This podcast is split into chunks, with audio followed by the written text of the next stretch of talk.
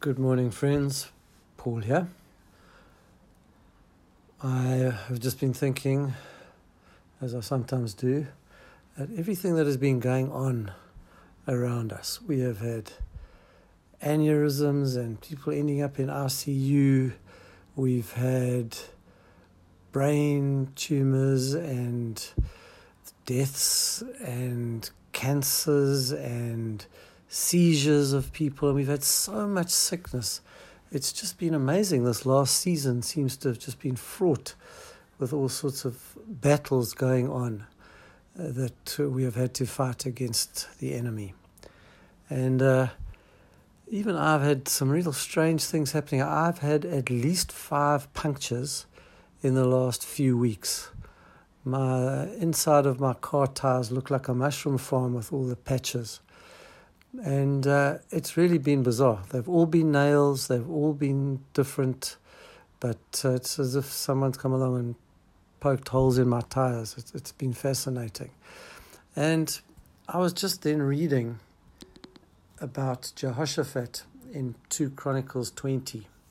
And this vast army comes against them. And so he gathers the people and he says, Our God, in 2 Chronicles 20, verse 12. Our God, will you not judge them? For we have no power to face this vast army that is attacking us. We do not know what to do, but our eyes are on you. All the men of Judah, with their wives and children and little ones, stood before the Lord.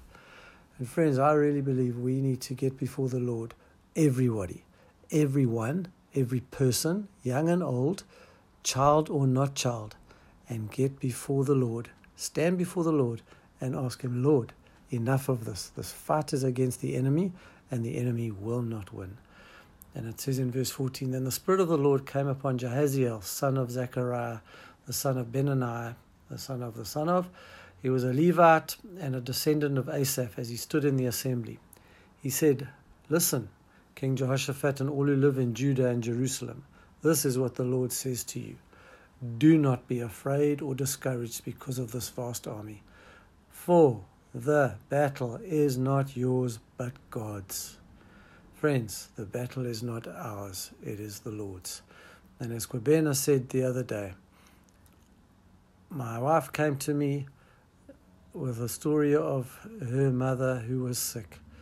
And all that Kwabena could say is, Hallelujah, we can praise our Lord. So it goes on in verse 16 Tomorrow march down against them. They will be climbing up by the pass of Ziz, and you will find them at the end of the gorge in the desert of Jeruel. You will not have to fight this battle. Take up your positions, stand firm, and see the deliverance the Lord will give you.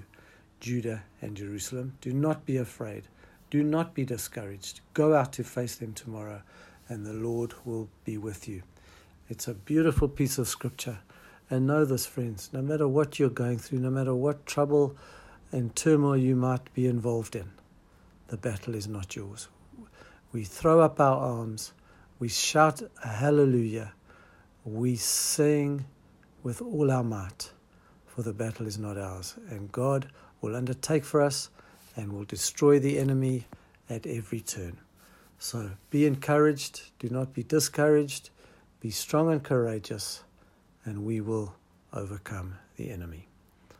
I trust that is helpful, and we will continue to pray together, young and old. Even the young ones will gather and pray. So bless you. Have a great day. Cheers.